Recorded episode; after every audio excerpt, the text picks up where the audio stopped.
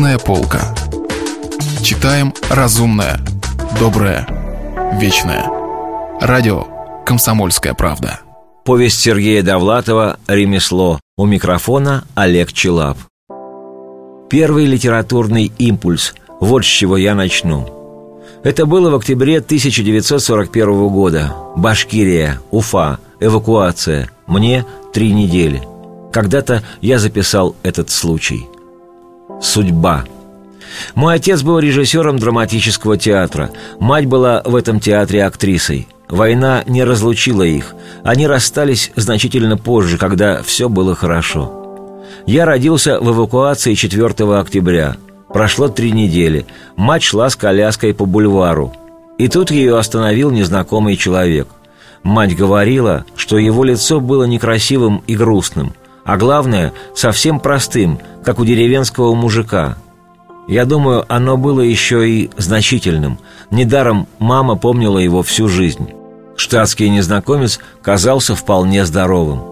«Простите», — решительно и смущенно выговорил он, «но я бы хотел ущипнуть этого мальчишку». Мама возмутилась. «Новости», — сказала она, — «так вы и меня захотите ущипнуть». «Вряд ли», — успокоил ее незнакомец.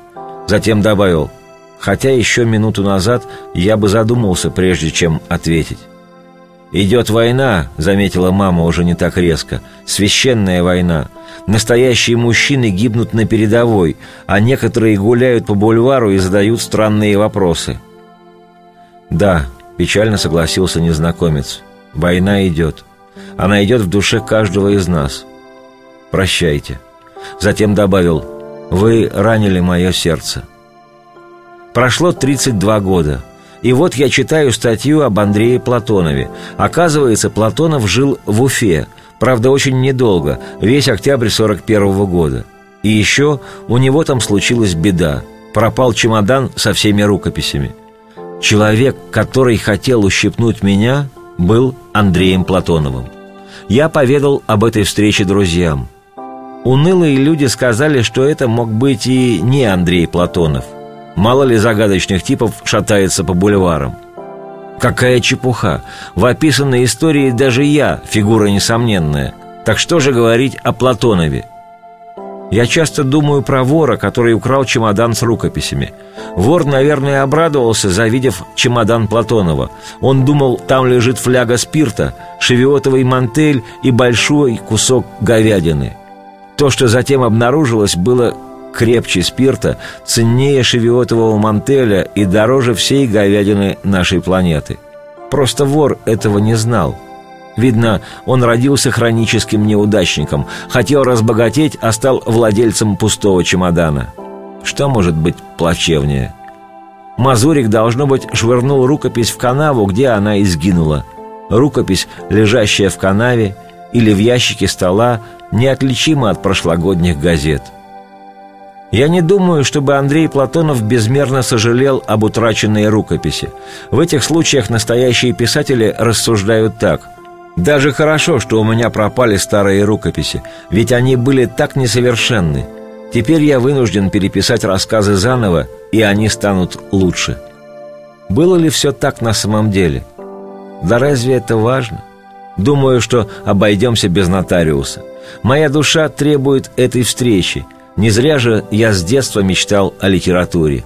И вот пытаюсь найти слова. Начало. Я вынужден сообщить какие-то детали моей биографии, иначе многое останется неясным. Сделаю это коротко, пунктиром. Толстый, застенчивый мальчик, бедность.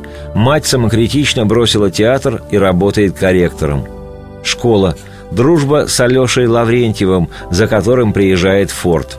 Алеша шалит, мне поручено воспитывать его. Тогда меня возьмут на дачу. Я становлюсь маленьким гувернером. Я умнее и больше читал. Я знаю, как угодить взрослым. Черные дворы, зарождающаяся тяга к плепсу, мечты о силе и бесстрашии, похороны дохлой кошки за сараями – Моя надгробная речь, вызвавшая слезы Жанны, дочери электромонтера. Я умею говорить, рассказывать. Бесконечные двойки, равнодушие к точным наукам, совместное обучение, девочки, Алла Горшкова, мой длинный язык, неуклюжие эпиграммы, тяжкое бремя сексуальной невинности. 1952 год. Я отсылаю в газету «Ленинские искры» четыре стихотворения. Одно, конечно, про Сталина. Три про животных. Первые рассказы, они публикуются в детском журнале «Костер», напоминают худшие вещи средних профессионалов. С поэзией кончено навсегда, с невинностью тоже. Аттестат зрелости, производственный стаж, типография имени Володарского, сигареты, вино и мужские разговоры, растущая тяга к плепсу, то есть буквально ни одного интеллигентного приятеля – Университет имени Жданова. Звучит не хуже, чем университет имени Аль Капоне.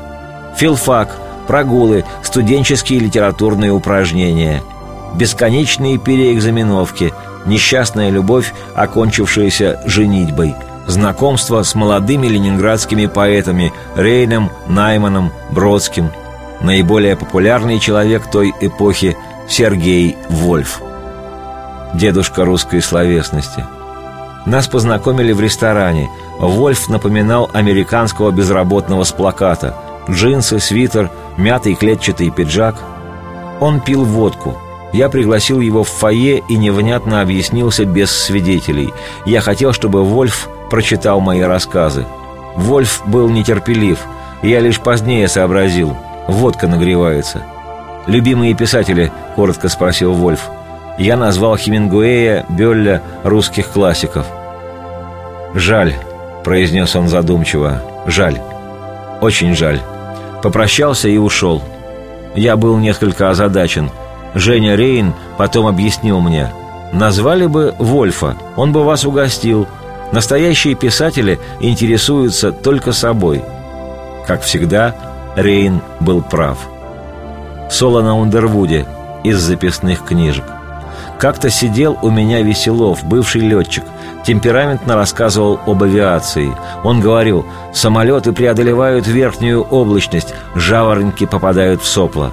Глохнут моторы, самолеты падают, люди разбиваются, жаворонки попадают в сопла, гибнут люди. А напротив сидел Женя Рейн – «Самолеты разбиваются!» — кричал Веселов. «Моторы глохнут! В сопла попадают жаворонки! Гибнут люди! Гибнут люди!» Тогда Рейн обиженно крикнул. «А жаворонки что, выживают?» Да и с Вольфом у меня хорошие отношения. О нем есть такая запись. Соло на Ундервуде.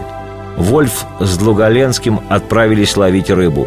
Вольф поймал огромного судака, вручил его хозяйке и говорит – Поджарьте этого судака, и будем вместе ужинать. Так и сделали. Поужинали, выпили. Вольф и Длугаленский ушли в свой чулан. Хмурый Вольф сказал Длугаленскому, «У тебя есть карандаш и бумага?» «Есть. Давай сюда». Вольф порисовал минуты две и говорит, «Вот суки, они подали не всего судака. Смотри, этот подъем был, и этот спуск был, а вот этого перевала не было» явный пробел в траектории Судака. Это был отрывок из повести Сергея Довлатова «Ремесло». Читал Олег Челап. Если вы пропустили главу любимого произведения или хотите послушать книгу целиком, добро пожаловать к нам на сайт kp.ru слэш радио раздел «Книжная полка». «Книжная полка». Читаем разумное, доброе, вечное –